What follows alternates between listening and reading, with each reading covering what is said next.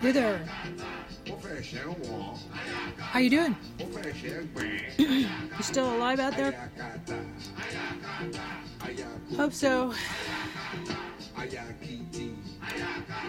This is about cyber warriors on Gaia. Everybody get a subscription.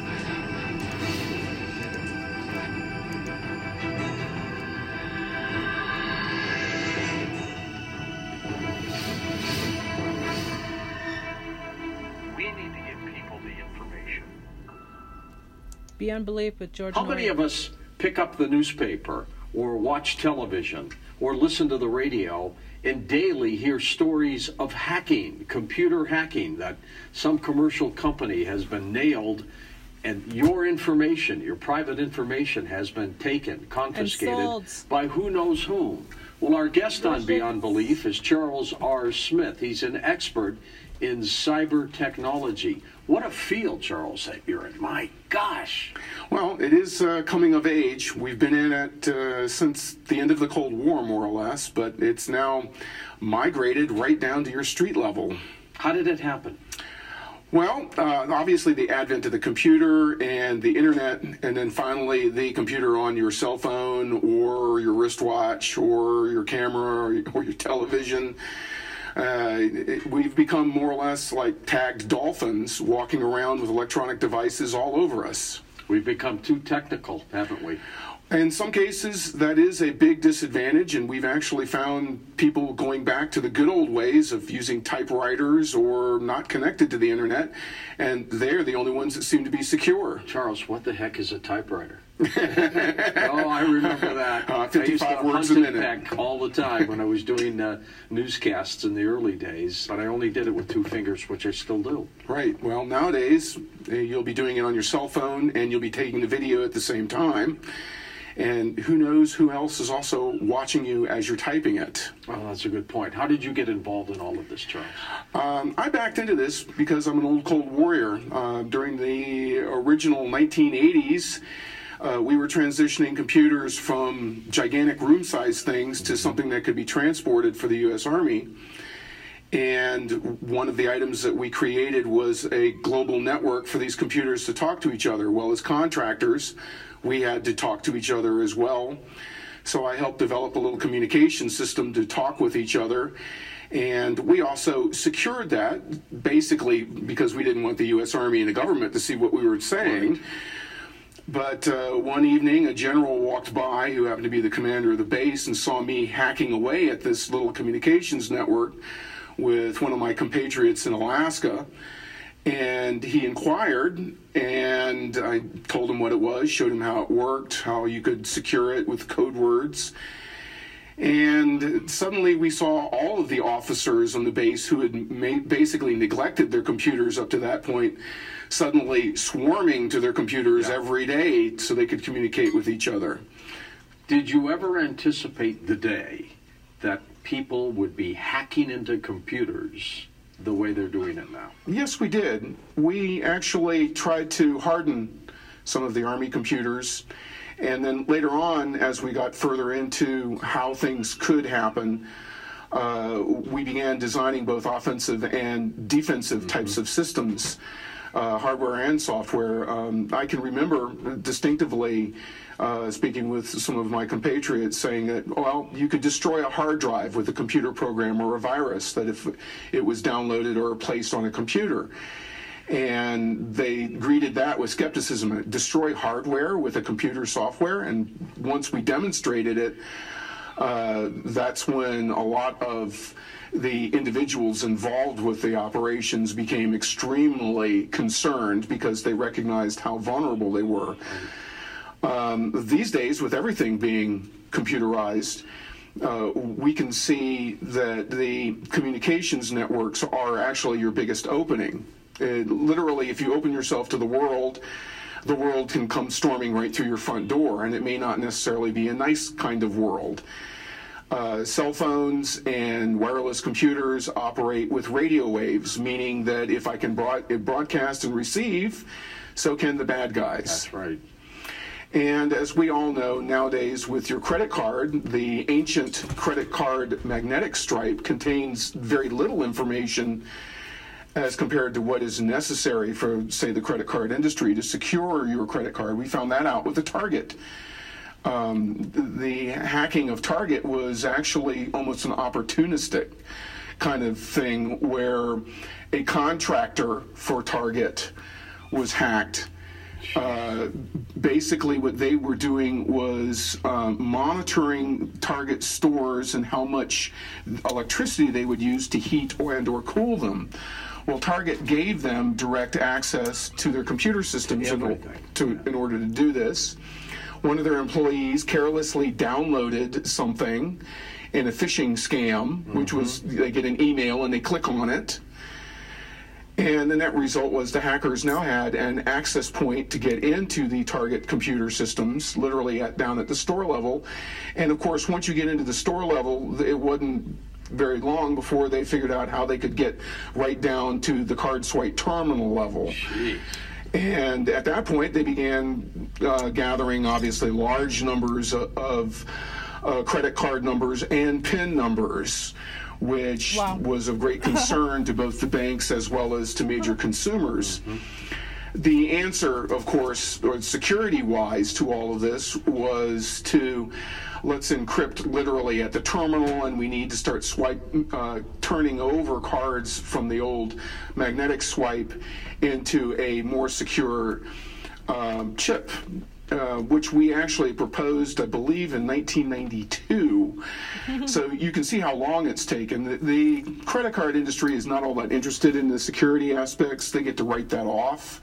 Really? Oh, absolutely. And of course, the consumer is the one that ends up paying for it, both uh, by paying extra fees. And the flip side is, if you're if you're the one that got hit with the credit fraud, you're the one that's uh, uh, has to end up with cleaning up the mess. And of course, the federal government is really not uh, um, interested in allowing the credit card industry to secure things as well because uh, they are quite interested in monitoring the financial tra- transactions on an en masse basis, um, usually under the guise of law enforcement or anti terrorism or uh, intelligence operations. However, sweeping large amounts of data, as we've seen, has been relatively ineffective in stopping any of the criminal and or tel- terrorist elements. Are these people, these hackers who are hitting uh, commercial enterprises, are they doing this like 24 7? They're just sitting around at a computer somewhere in some country, just trying to get into access? Absolutely. In fact, they um, actually work in teams. Uh, literally around the clock on shift basis. The prof- real professional gangs actually have their own data centers, supercomputers. Um, as you can well tell with the Target and the um, Sony? the Sony We'll hack. talk about Sony in a Yes. second here. The these hacks, um, in some cases, can be directed back towards government entities. Sometimes they're directed back to professional criminal en- entities. Sometimes it's a combination of both, since the criminal en- entities can be more or less made into mercenaries, depending on how operations go. And acting as mercenaries, they frequently will leave trails after combat operations to come back and exploit commercially. So um, I reflected upon this back in the 90s uh, when I looked at an FBI compatriot and said, listen, uh, you work 40 hours a week, you go home uh, and you knock off for the day. Uh, your adversary is someone who has no social life, who would stay up 48, 72 hours even without going to the bathroom in order to accomplish what they're doing. Which one of you do you think is better equipped to perform an offensive operation? Uh, very clearly, the vested interests have found this and are recruiting these um, individuals, not only in the professional and governmental senses, but as well as in the criminal enter- enterprise senses. We've seen uh, the Lizard Squad, for example, who've ha- recently hacked Sony and Xbox and others. Uh, they haven't done it for commercial gain, they did it just for fun. They brought down whole networks of gaming systems just to prove a During point. Christmas. Yes, just to prove a point, just to be. Can you imagine how many fathers unpacked their Xboxes with the little kid there, all excited, and he tried to hook it up and it wasn't working because it was hacked.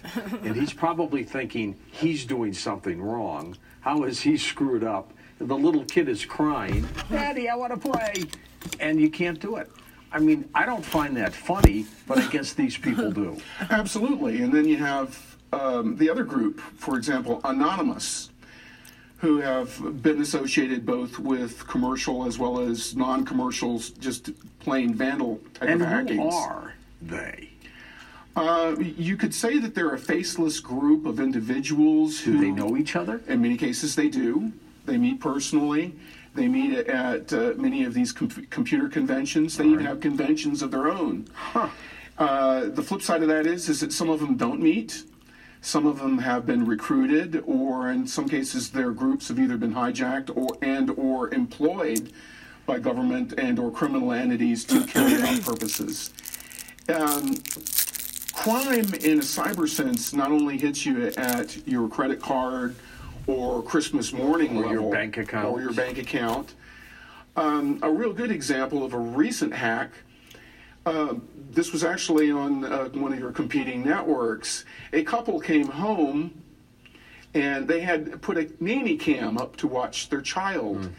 And while they were sitting pleasantly in the living room watching television, they heard a voice that they'd never heard before coming out of the child's bedroom. They walked into the back and essentially found that someone had hacked in to their nanny cam and was essentially Talking cursing, kid. talking to the kid, cursing, Yeah. um, saying that they were going to do horrible things, and, What and the hell? and was looking at the kid. looking at the kid, knew their exact address, Yeah. Oh, knew the child. now you've got a real problem. and the issue here is, in computer security terms, commercially speaking, most companies aren't really willing to put this in because it's an extra expense. And a good example is like the couple that shop for the nanny cam. If you have a nanny cam at $100, that's okay, and a nanny cam at $200 that's secure, which one are you going to buy? That's right. And there are no real requirements for anyone to do these kinds of things. Uh, personally, I put a piece of tape over the cameras that are on my laptop and, and netbook, the one that points at you, just because uh, perhaps I'm a little paranoid, or perhaps I just don't want anybody to just happen to be passing by and take a look and try to view me and find out what I'm doing. And we've seen this get worse from the point of view, for example, um, uh, represented by a piece of fruit sells a very large number of cell phones. Well, it was mm-hmm. discovered recently, within the past year, that one of the applications that individuals downloaded officially from them also contained a little back door that would periodically report on your exact GPS location while you held that phone. So, why would a major corporation want to know where you're at on a At any 24 given time.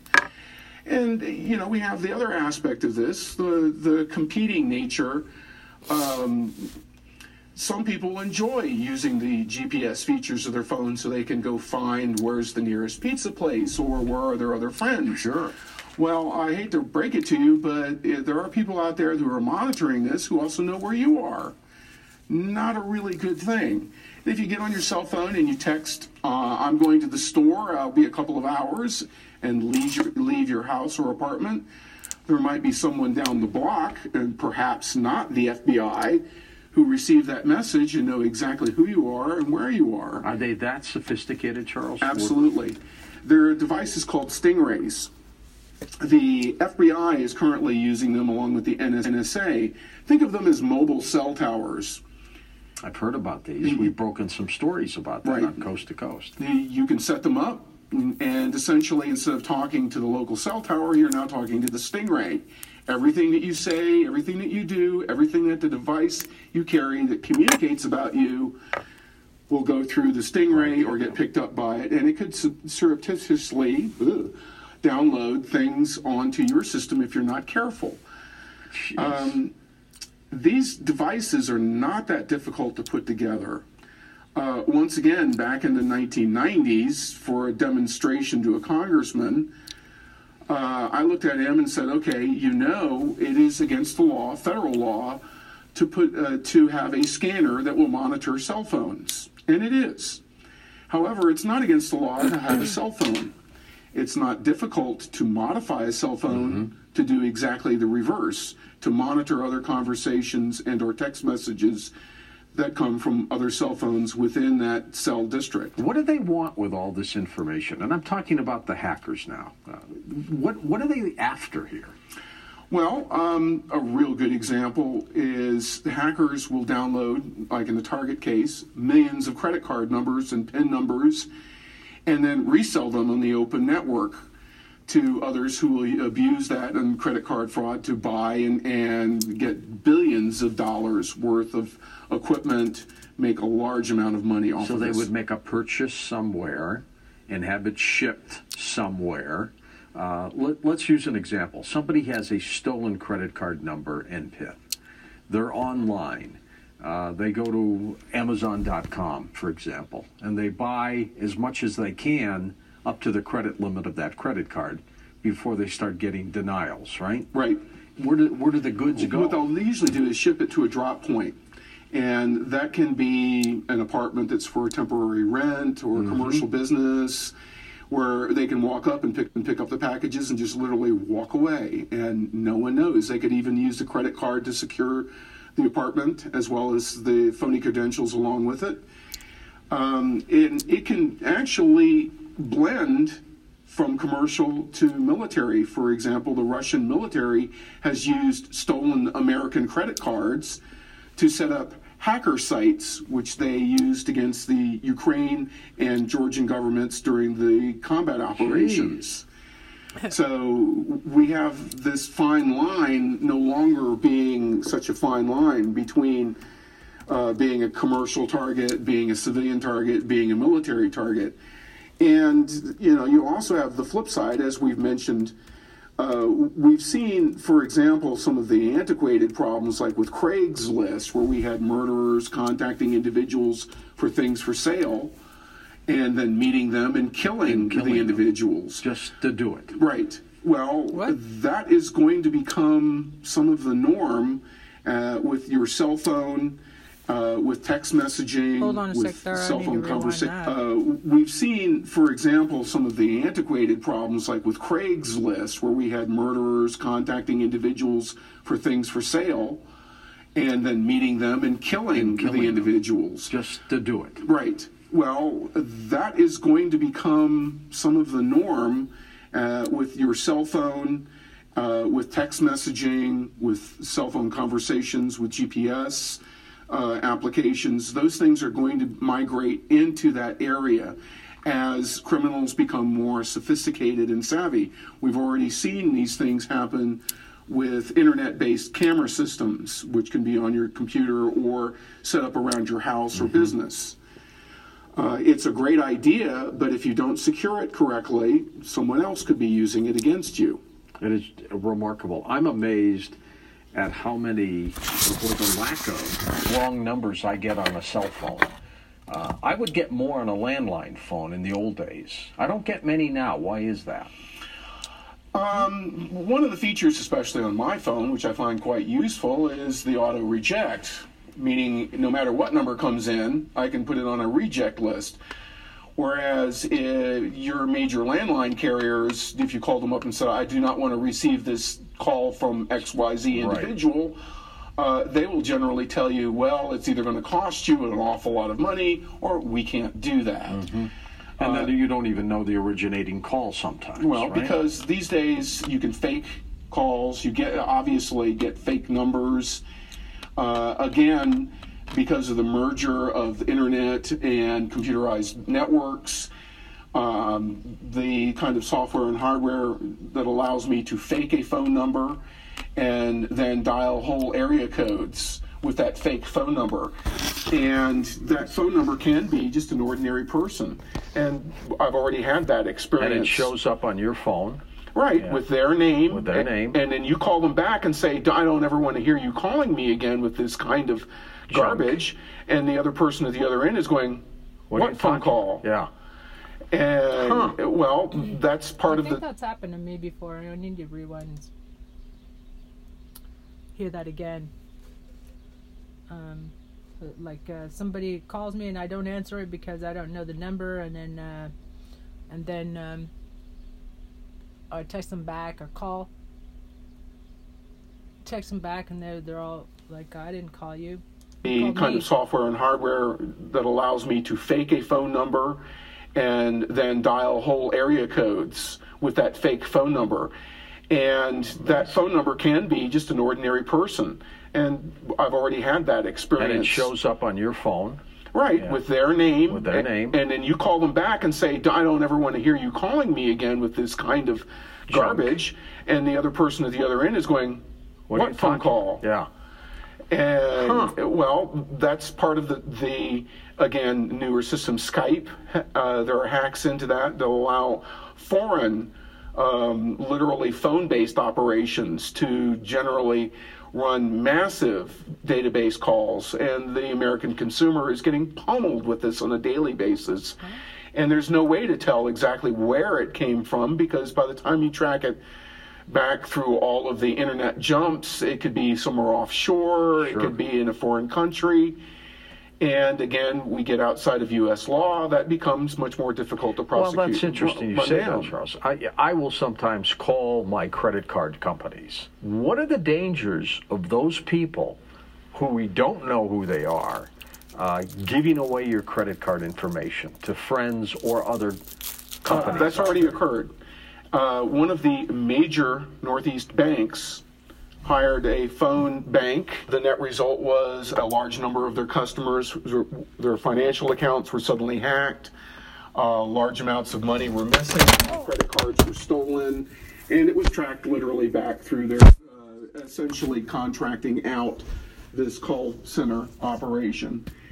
Um, it cost them an awful lot of money to do this, and we don't necessarily hear about these things on a major scale because a major bank or commercial operation doesn't necessarily want you to know that this has happened. Right. The difficulty with this is is that as we internationalize and in many cases offshore a Yes. lot of these operations, there becomes a problem of, of the institutional security. Even the U.S. government has found that, to say the NSA. Mm-hmm.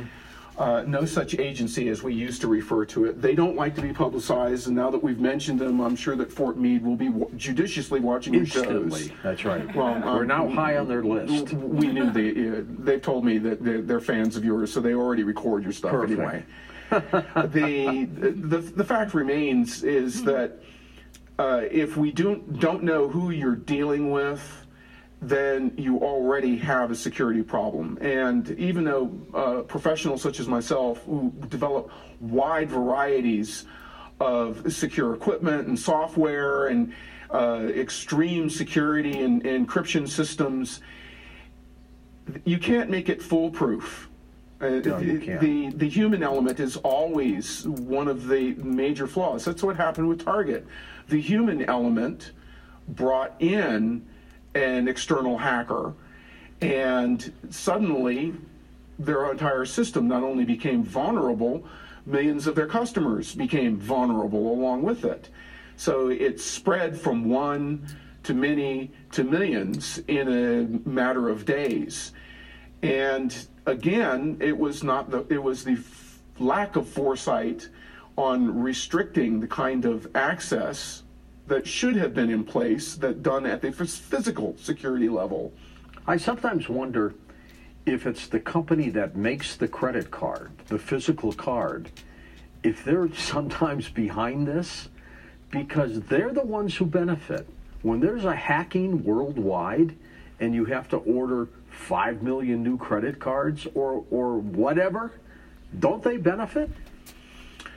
There's an old line from the Maltese Falcon where uh, Humphrey Bogart ha- shares a toast with two other police officers, and it, his quote is "Success to crime." It's a business, and without it, they wouldn't be in business, such as police officers and detectives, to fight it. in many cases there are individuals and or companies who will essentially break the window in order to come back to fix it. And there is not a lot of incentive for example with the credit card industry to make their credit cards very secure. In fact even some of the simple things.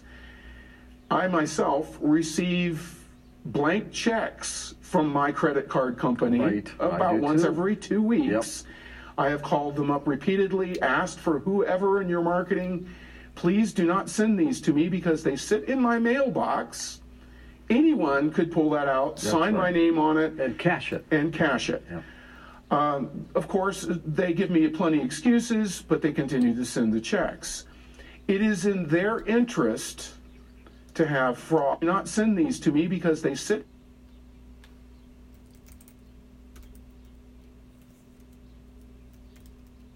I'm gonna rewind. Essentially break the window in order to come back to fix it. And there is not a lot of incentive, for example, with the credit card industry to make their credit cards very secure. In fact, even some of the simple things, I myself receive blank checks from my credit card company Right, about once too. every two weeks. I have called them up repeatedly, asked for whoever in your marketing, please do not send these to me because they sit in my mailbox. Anyone could pull that out, sign my name on it, And cash it. and cash it. Yeah. Um, of course, they give me plenty of excuses, but they continue to send the checks.